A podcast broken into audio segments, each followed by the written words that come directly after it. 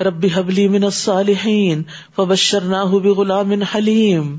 اب چونکہ انہوں نے اپنا پچھلا سارا کنبا قبیلہ چھوڑ دیا تھا، رب کی خاطر ہجرت کر کے نکل آئے تھے، تو رب سے دعا کی کہ اے میرے رب، مجھے ایک سالے بیٹا عطا کر۔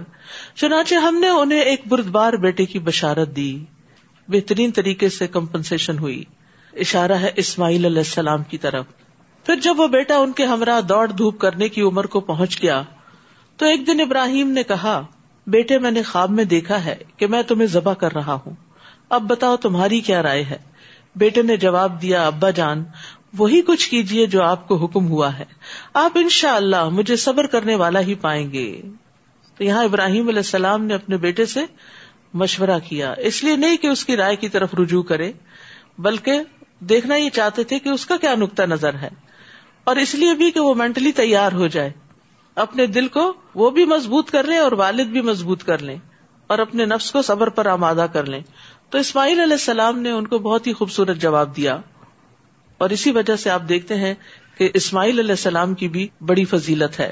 یعنی اسماعیل علیہ السلام نے جب اپنے والد کو آگاہ کیا کہ وہ اپنے نفس کو صبر کے لیے تیار کریں گے، اور پھر یہ ہے کہ اللہ نے چاہا، اللہ کی مشیت کے ساتھ اس کو ملا دیا۔ اور پھر اسماعیل علیہ السلام کو پیشانی کے بل لٹایا گیا۔ تو اس وقت انہوں نے سفید رنگ کی کمیز پہن رکھی تھی۔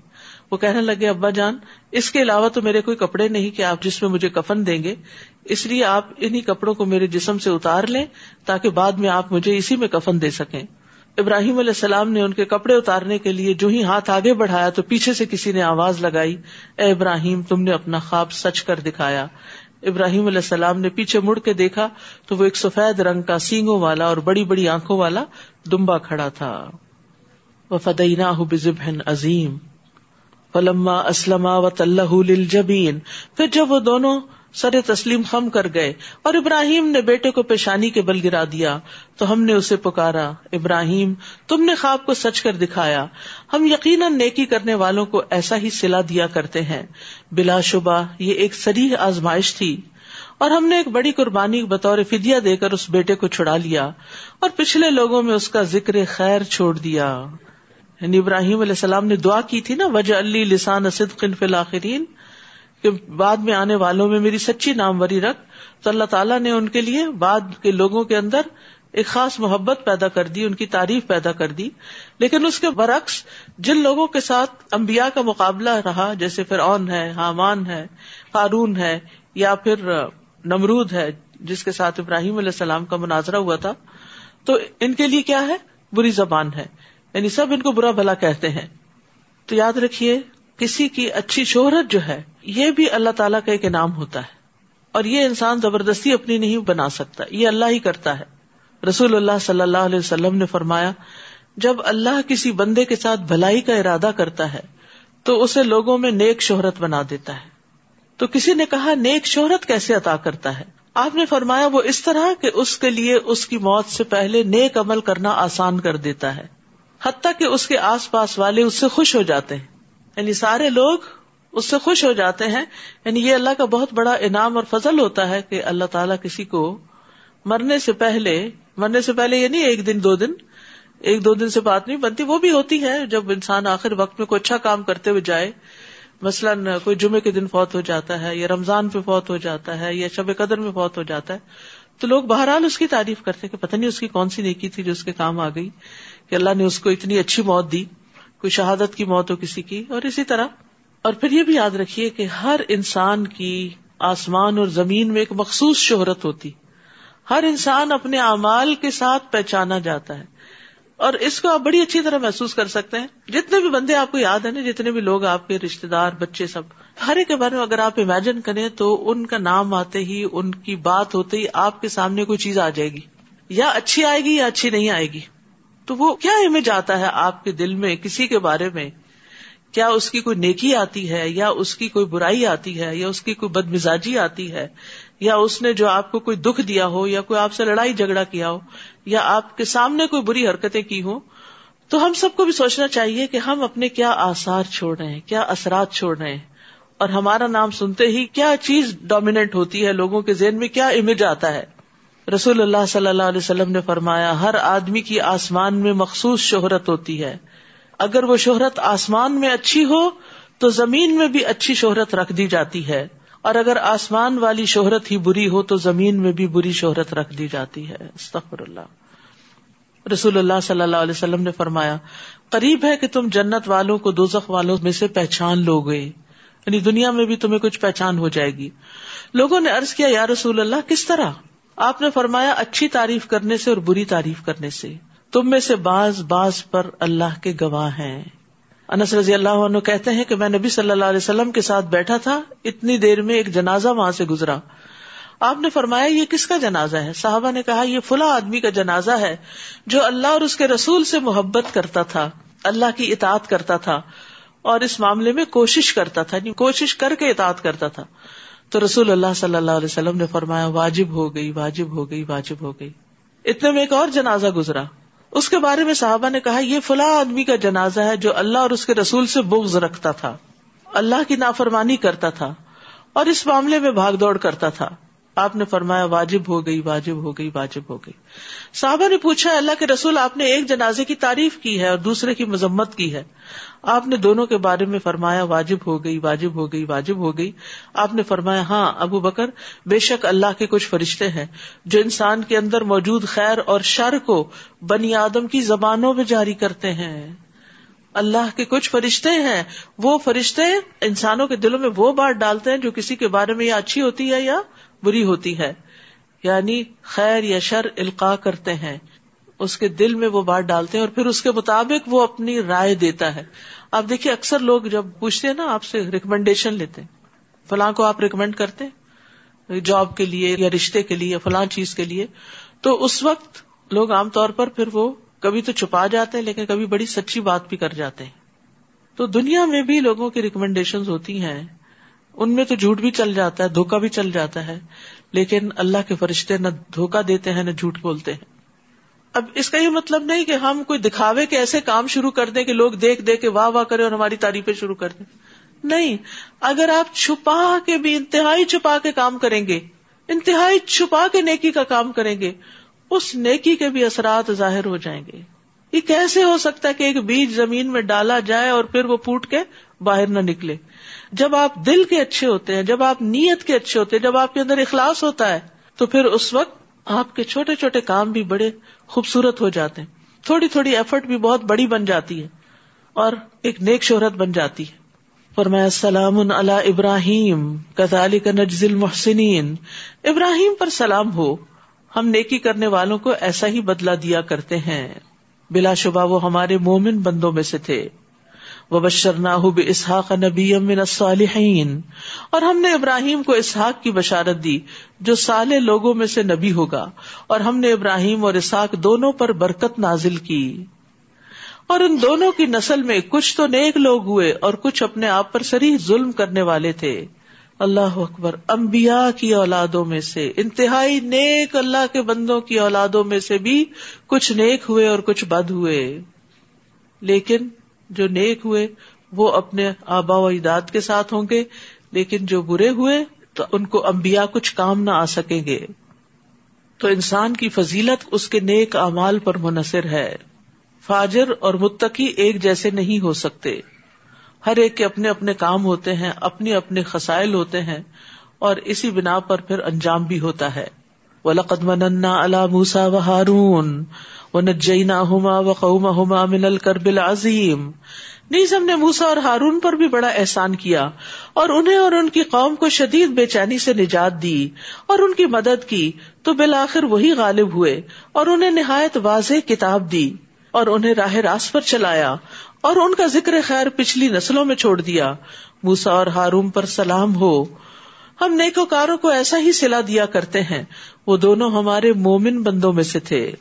اور الیاس بھی بلا شبہ رسولوں میں سے تھے۔ جب انہوں نے اپنی قوم سے کہا، کیا تم اللہ سے ڈرتے نہیں؟ کیا تم بال کو پکارتے ہو اور احسن الخالقین کو چھوڑ دیتے ہو؟ اس اللہ کو جو تمہارا اور تمہارے پہلے آبا و اجداد کا رب ہے، مگر ان لوگوں نے انہیں جھٹلا دیا۔ لہذا وہ سب عذاب میں حاضر کیے جائیں گے، سوائے اللہ کے مخلص بندوں کے۔ اور ہم نے پچھلی نسلوں میں اس کا ذکر خیر چھوڑ دیا۔ الیاسین پر سلام ہو۔ ہم نیکوکاروں کو ایسا ہی سلا دیا کرتے ہیں۔ یقیناً وہ ہمارے مومن بندوں میں سے تھے۔ اور لوت بھی بلا شبہ ہمارے رسولوں میں سے تھے۔ جب ہم نے انہیں اور ان کے سب گھر والوں کو نجات دی، سوائے ایک بڑھیا کے جو پیچھے رہ جانے والوں میں سے تھی، پھر باقی لوگوں کو ہم نے تباہ کر دیا۔ اور تم تو ان کی اجڑی بستی پر شب و روز گزرتے ہی رہتے ہو۔ پھر کیا تمہیں سمجھ نہیں آتی؟ یعنی قوموں کے اوپر آنے والی تباہیاں تمہارے لیے نشان عبرت نہیں بنتی۔ اور یونس بھی بلا شبہ رسولوں میں سے تھے۔ جب وہ ایک بھری ہوئی کشتی کی طرف بھاگ نکلے، اپنی قوم کو چھوڑ کر اللہ کا حکم آنے سے پہلے پھر کرا ڈالا تو وہ ہارنے والوں میں سے ہو گئے۔ چنانچہ مچھلی نے انہیں نگل لیا اور وہ ملامت زدہ تھے۔ فلولا ان کان من المسبحین للبث فی بطنه الى یوم یبعثون اب اگر وہ تسبیح کرنے والوں میں سے نہ ہوتے تو قیامت کے دن تک مچھلی کے پیٹ میں ہی پڑے رہتے ہیں۔ سبحان اللہ۔ اس سے کیا پتا چلتا ہے کہ تسبیح کرنا نجات کا باعث بنتا ہے۔ مشکلات سے نکلنے کا ذریعہ بنتا ہے۔ یعنی آپ کے دل پہ بوجھ ہو، گھبراہٹ ہو اینگزائٹی ہو بے چینی ہو، مشکلات ہو یا کوئی چیز بادر کر رہی ہو، یا کوئی کام ہو نہ پا رہا ہو، تو اللہ کی تصویر بیان کرے تصویر میں مشغول ہو جائے اللہ تعالیٰ وہ کام آسان کر دیں گے ان شاء اللہ کہا جاتا ہے کہ نیک عمل جو ہے نا وہ اپنے ساتھی کو اٹھا دیتا ہے جب وہ پھسل کے گر جائے۔ یعنی جب کوئی مشکل آتی ہے تو وہ نیک عمل اس کو اٹھاتا ہے۔ حسن بصری کہتے ہیں وہ مچھلی کے پیٹ میں نمازیں نہیں پڑھتے تھے، لیکن چونکہ انہوں نے پہلے سے ہی خوشحالی میں نیک عمل کر رکھے تھے، تو اللہ نے بھی آزمائش کے وقت نیک امال کی وجہ سے ان کو یاد رکھا۔ تو نیک امال بھی مصیبت دور کرنے کا ذریعہ بنتے ہیں۔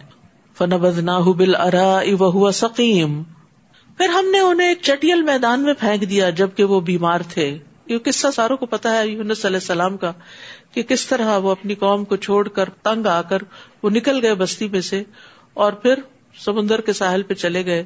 وہاں ایک کشتی تھی، اس پہ سوار ہو گئی کہ میں اب اس قوم کی شکل نہیں دیکھنا چاہتا، کہ جو اللہ کی نافرمان ہے، ان کو میں بہت سمجھا چکا ہوں۔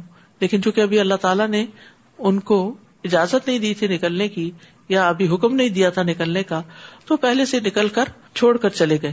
اب ہوا یہ کہ جب کشتی میں سوار ہوئے تو کشتی این درمیان میں آ کے ڈولنے لگی۔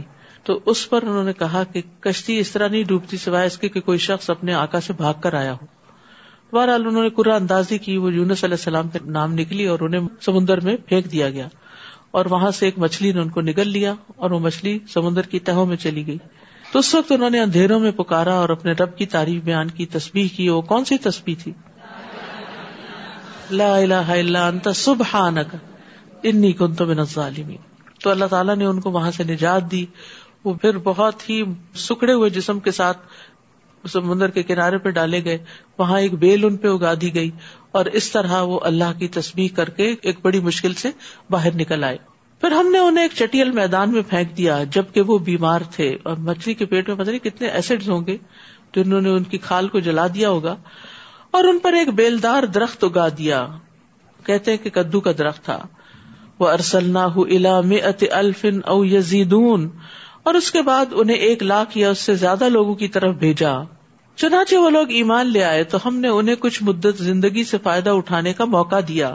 آپ ان لوگوں سے پوچھیے کیا آپ کے رب کے لیے تو بیٹیاں ہوں اور ان کے لیے ہوں بیٹے؟ یا ہم نے فرشتوں کو عورتیں ہی پیدا کیا تھا اور یہ اس وقت موجود تھے؟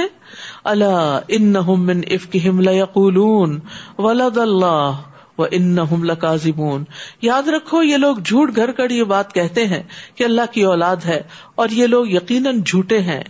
کیا اللہ نے بیٹوں کے بجائے بیٹیوں کو پسند کیا؟ تمہیں کیا ہو گیا ہے؟ یہ تم کیسا فیصلہ کرتے ہو؟ اف اللہ تذکرون، کیا تم کچھ بھی ہوش سے کام نہیں لیتے؟ کیا تم نصیحت نہیں پکڑتے؟ کیا تمہارے پاس کوئی سریح دلیل ہے؟ اگر تم سچے ہو تو ایسی تحریر لا کر دکھاؤ۔ نیز ان لوگوں نے اللہ اور جنوں کے درمیان رشتے داری بنا ڈالی۔ حالانکہ جن خوب جانتے ہیں کہ وہ مجرم کی حیثیت سے پیش کیے جائیں گے۔ ان کا خیال یہ تھا کہ اللہ نے نوز باللہ جنوں سے رشتہ ازواج قائم کیا جس کے نتیجے میں فرشتے پیدا ہوئے۔ سبحان اللہ اما یسفون اللہ تعالیٰ ان سب باتوں سے پاک ہے جو یہ لوگ بیان کرتے ہیں۔ اللہ عباد اللہ المخلصین سوائے اللہ کے مخلص بندوں کے جو ایسے اتحام نہیں لگاتے۔ ان کم و ماتا ابودون بلا شبہ وہ اور جن کی تم پوجا کرتے ہو، ان مخلص بندوں کو اللہ کے خلاف اتنے میں نہیں ڈال سکتے، سوائے اس کے جو جہنم میں داخل ہونے والا ہو۔ اور ہم فرشتوں میں سے ہر ایک کا ایک مقام معلوم ہے اور ہم صف بستہ رہنے والے ہیں اور تصویر کرنے والے ہیں۔ یعنی یہ فرشتوں کے کچھ کام بتائے گئے ہیں۔ رسول اللہ صلی اللہ علیہ وسلم سے سوال کیا گیا، کون سا کلام افضل ہے؟ آپ نے فرمایا، جو اللہ نے اپنے فرشتوں اور اپنے بندوں کے لیے چنا ہے، سبحان اللہ و بحمدہ۔ اور یہ تصویر فرشتوں کی خوراک بھی ہے۔ اور یہ لوگ تو کہا کرتے تھے کہ اگر ہمارے پاس پہلے لوگوں کی نصیحت ہوتی تو ہم اللہ کے مخلص بندے ہوتے۔ اور جب قرآن آ گیا تو انہوں نے اس کا انکار کر دیا۔ اب جلد ہی انہیں اس کا نتیجہ معلوم ہو جائے گا۔ اور ہمارے بندے جو رسول ہیں، ان کے حق میں پہلے ہی حکم صادر ہو چکا ہے کہ یقیناً ان کی مدد کی جائے گی۔ اور یقیناً ہمارا لشکر ہی غالب رہے گا۔ سو آپ کچھ مدت ان سے اعراض کیجیے اور انہیں دیکھتے رہیے، یہ خود بھی جلد ہی دیکھ لیں گے۔ کیا یہ ہمارے عذاب کے لیے جلدی مچا رہے ہیں؟ جب وہ عذاب ان کے سہن میں اترے گا، تو وہ صبح ان کے لیے بہت بری ہوگی جنہیں ڈرایا گیا ہے۔ اور ان سے کچھ مدت اعراض کیجیے اور دیکھتے رہیے، وہ بھی جلد ہی دیکھ لیں گے۔ سبحان ربی کا رب العزت اما یسفون پاک ہے آپ کا رب، جو عزت کا مالک ہے۔ ان باتوں سے جو یہ بیان کرتے ہیں۔ تو یہ تصویر مجلس کے اختتام پر بھی پڑھی جا سکتی ہے۔ اور اس کے علاوہ سبحان کا حمد کا بھی۔ اور رسولوں پر سلام ہو اور سب تعریفیں اللہ رب العالمین کے لیے ہے اور اللہ کی حمد میں کوئی اس کا شریک نہیں۔ اسی لیے حمد کا لفظ صرف اللہ کے لیے آتا ہے۔ سورت سعود بسم اللہ الرحمن الرحیم۔ صاد والقرآن ذي الذكر بل الذين كفروا في عزة وشقاق كم أهلكنا من قبلهم من قرن فنادوا ولا تحين مناص وعجبوا أن جاءهم منذر وقال الكافرون هذا ساحر كذاب. أجعل الآلهة إلها واحدا. إن هذا لشيء عجاب. بسم الله الرحمن الرحيم. صاد. والقرآن ذي الذكر. صاد. قسم ہے قرآن کی جو سراسر نصیحت ہے، بلکہ یہ کافر ہی تکبر اور مخالفت میں پڑے ہوئے ہیں۔ کم اہلکنا من قبل من قرن فناد ولا تحین مناس ان سے پہلے ہم کئی قومیں ہلاک کر چکے ہیں۔ عذاب کے وقت انہوں نے چیخو پکار شروع کر دی، تب بچ نکلنے کا وقت نہ رہا۔ اور وہ اس بات پر متعجب ہے کہ انہیں میں سے ایک ڈرانے والا ان کے پاس آیا ہے۔ اور کافر کہنے لگے یہ تو جادوگر ہے، بڑا جھوٹا۔ اس نے تو سب الہوں کو ایک ہی الہ بنا ڈالا ہے۔ یہ کیسی عجیب بات ہے۔ اور ان کے سردار چل کھڑے ہوئے اور کہنے لگے، چلو اور اپنے الہوں کی عبادت پر ڈٹے رہو۔ یہ بات تو کسی اور ہی ارادے سے کہی جا رہی ہے، جو ہم نے آخری ملت میں بھی نہیں سنی۔ یہ تو بس ایک من گھڑت بات ہے۔ کیا ہم میں سے یہی ایک شخص رہ گیا تھا جس پر ذکر نازل کیا گیا؟ بلکہ وہ میرے ذکر کے بارے میں ہی شک میں پڑے ہیں۔ اور یہ اس لیے ہے کہ انہوں نے ابھی تک میرے عذاب کا مزہ نہیں چکھا۔ ام خزا ان رحمت رب کل عزیز الوہاب۔ یا ان کے پاس آپ کے رب کے رحمت کے خزانے ہیں، جو ہر چیز پر غالب اور سب کو عطا کرنے والا ہے۔ یا یہ آسمانوں، زمین اور ان کے درمیان کی چیزوں کے مالک ہیں۔ اگر یہ بات ہے تو یہ رسیاں تان کر اوپر چڑھ جائیں۔ جندم محزوم من الحضاب یہ تو بڑے بڑے لشکروں میں سے ایک معمولی سا لشکر ہے جو اسی جگہ شکست کھا جائے گا۔ اہل مکہ کی طرف اشارہ ہے۔ مکی صورت ہے یہ۔ ان سے پہلے قوم نوح آد اور میخ والا فرعون جھٹلا چکے ہیں۔ نی سمود، قوم لوت اور اصحاب العقا بھی جھٹلا چکے۔ یہ واقعی بڑے لشکر تھے۔ یعنی بڑی طاقت تھی ان کے اندر دنیاوی اعتبار سے۔ ان سب نے رسولوں کو جھٹلایا، تو ان پر میرا عذاب واقع ہو گیا۔ یہ لوگ بس ایک دھماکے کے منتظر ہیں، جس میں کوئی وقفہ نہ ہوگا۔ اور کہتے ہیں، اے ہمارے رب، ہمیں ہمارا حصہ جلدی کر کے روزے حساب سے پہلے ہی دے دے۔ استخر اللہ یعنی انسان رب سے خیر مانگے، جب بھی مانگے۔ لیکن یہ زد میں اتنے اڑے ہوئے تھے کہ دنیا میں عذاب مانگنے لگے۔ اس بر علامہ یقول وزقر ابدنا داود ذل عیدی ان اواب۔ نبی صلی اللہ علیہ وسلم کو تسلی دی جا رہی ہے۔ آپ ان کی باتوں پر صبر کیجیے اور ہمارے بندے داود کو یاد کیجیے علیہ السلام۔ بلا شبہ وہ صاحب قوت اور ہماری طرف رجوع کرنے والے تھے۔ یعنی قوت نے انہیں سرکش نہیں بنایا تھا، بلکہ شکر گزار بنا دیا۔ ہر بات میں اللہ کی طرف رجوع کرتے، اپنے اوپر بھروسہ نہیں تھا۔ ہم نے پہاڑوں کو مسخر کر دیا تھا کہ وہ صبح و شام اس کے ساتھ مل کر تسبیح کرتے تھے۔ داؤد علیہ السلام کی آواز بڑی خوبصورت تھی، اس لیے ان کی قرآت بہت خوبصورت تھی اور زبور کی قرآت کو ان کے لیے بہت آسان کر دیا گیا تھا۔ چنانچہ وہ اپنی سواری پر زین کسنے کا حکم دیتے اور زین کسے جانے سے پہلے ہی پوری زبور پڑھ لیتے اور وہ صرف اپنے ہاتھوں کی کمائی کھاتے تھے۔ یہ ان کی خاص خصوصیات ہیں۔ اور پرندوں کو بھی جو جمع ہو جاتے تھے، وہ سب ان کی تسبیح کی طرف متوجہ ہو جاتے، سبحان اللہ۔ راتوں کو بھی عبادت کرتے اور دن کو بھی اللہ کی تسبیح کرتے، کیونکہ رات کو تو پرندے نہیں آتے نا۔ دن کو مخصوص اوقات میں جب کرتے ہوں گے تو کس طرح ہر چیز سمٹ جاتی تھی، ان کی طرف متوجہ ہو جاتی۔ اور ہم نے ان کی سلطنت کو مضبوط بنا دیا تھا۔ ہم نے انہیں حکمت عطا کی اور فیصلہ کن گفتگو کرنے کی صلاحیت عطا کی۔ وہ فصل الخطاب۔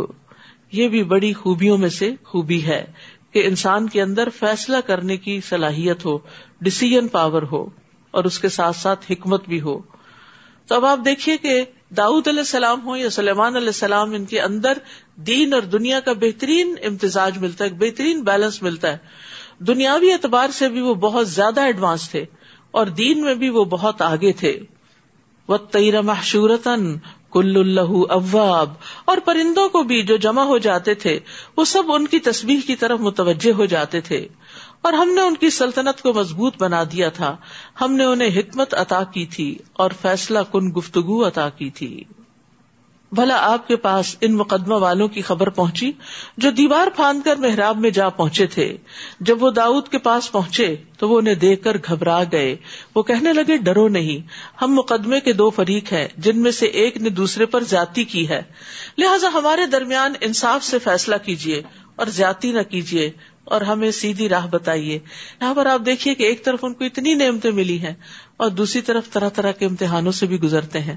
اب یہ بھی ایک امتحان تھا کہ بادشاہ کے گھر میں اچانک کوئی آ جائے اور وہ بھی دروازے سے نہیں، دوسرے رستے سے تو یہ ایک انہونی سی چیز تھی یعنی جو چیز اچانک آ جاتی ہے، وہ انسان کے لیے کتنی پریشان کن ہوتی ہے۔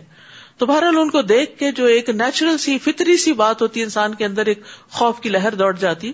آپ اگر اچانک اپنے گھر میں کسی کو دروازہ کھولتے ہوئے دیکھ لیں، تو آپ کی کیفیت کیا ہوگی؟ تو یہاں بھی کچھ ایسا ہی ہوا۔ جب وہ داؤد کے پاس آ پہنچے تو وہ انہیں دیکھ کر گھبرا گئے۔ کہ پتہ نہیں کسی بری نیت سے آئے ہیں یہ۔ وہ کہنے لگے، ڈرو نہیں، ہم مقدمہ کے دو فریق ہیں، جن میں سے ایک نے دوسرے پر زیادتی کی ہے۔ لہٰذا ہمارے درمیان انصاف سے فیصلہ کیجیے اور زیادتی نہ کیجیے اور ہمیں سیدھی راہ بتائیے۔ یہ میرا بھائی ہے، اس کے پاس ننانوے دمبیاں ہیں اور میرے پاس صرف ایک ہی دمبی ہے۔ اب یہ کہتا ہے، وہ بھی مجھے دے دو۔ اور گفتگو میں بھی اس نے مجھے دبا لیا ہے۔ داؤد علیہ السلام نے جواب دیا کہ اس شخص نے تیری دمبی کو اپنی دمبیوں میں ملانے کے لیے اس کا سوال کر کے تجھ پر ظلم کیا ہے اور اکثر شریک ایک دوسرے پر زیادتی کرتے ہی رہتے ہیں۔ سوائے ان لوگوں کے جو ایمان لائے اور انہوں نے نیک عمل کیے اور ایسے لوگ تھوڑے ہی ہیں۔ اب داؤد کو خیال آیا کہ اس مقدمے سے دراصل ہم نے اس کی آزمائش کی ہے۔ چنانچہ انہوں نے اپنے رب سے معافی مانگی اور رکو میں گر گئے اور اس کی طرف رجوع کر لیا۔ یہ ہوتے ہیں نیک بندے۔ یعنی داؤد علیہ السلام کی زندگی میں کوئی ایسی چیز تھی کہ جس کی طرف ان کی شاید توجہ نہیں تھی، تو اللہ تعالیٰ نے ان کے سامنے ایک ایسا مقدمہ لا کھڑا کیا کہ جس کو دیکھ کے انہیں اپنی بات یاد آ گئی اور پھر انہوں نے توبہ کر لی۔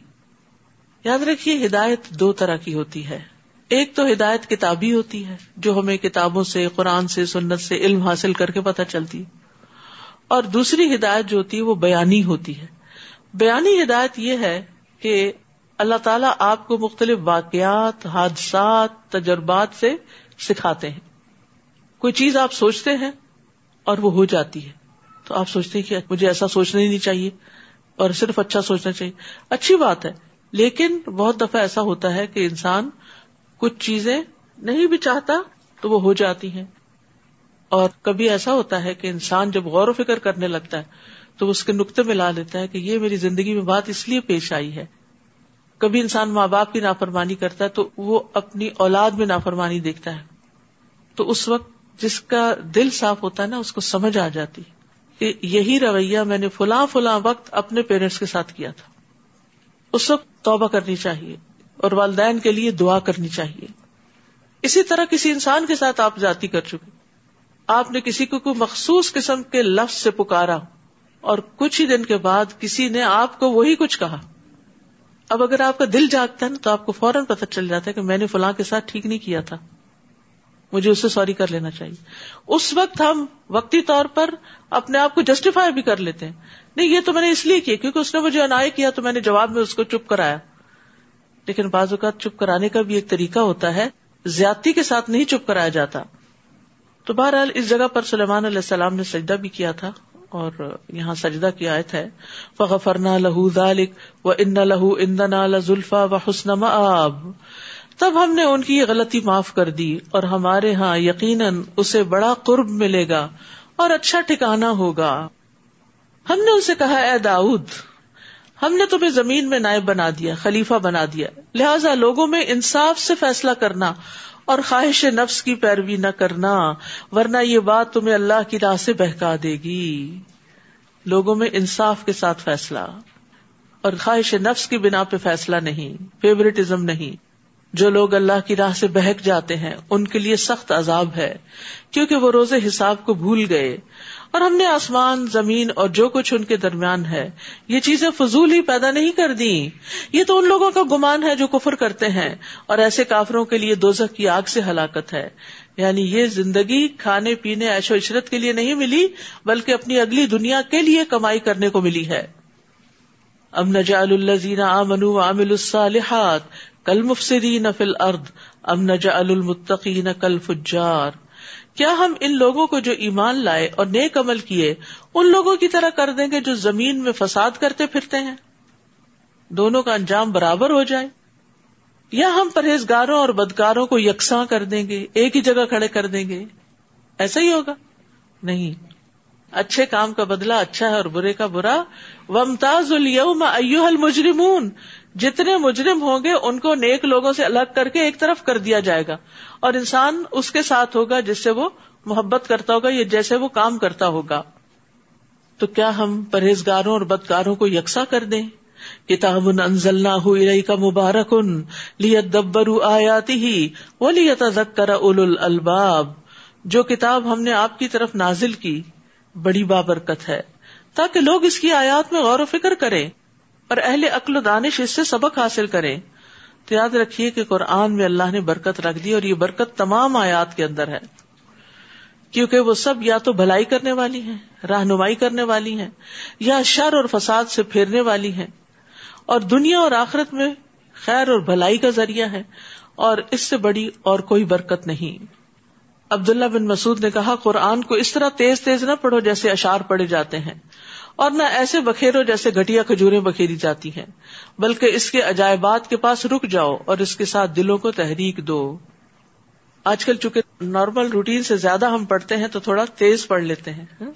لیکن پھر بھی کوشش کیا کرے کہ ہر پیج میں سے کوئی ایک بات قابل غور ہو جائے، ہر رکو میں سے ہو جائے، ہر روب میں سے ہو جائے، ہر نصف میں سے ہو جائے، جز میں سے ہو جائے۔ اگر کچھ بھی آپ اس میں سے لے کے اٹھتے ہیں تو فائدہ ہی فائدہ ہے۔ اس کی برکتیں آپ اپنی زندگی میں دیکھیں گے۔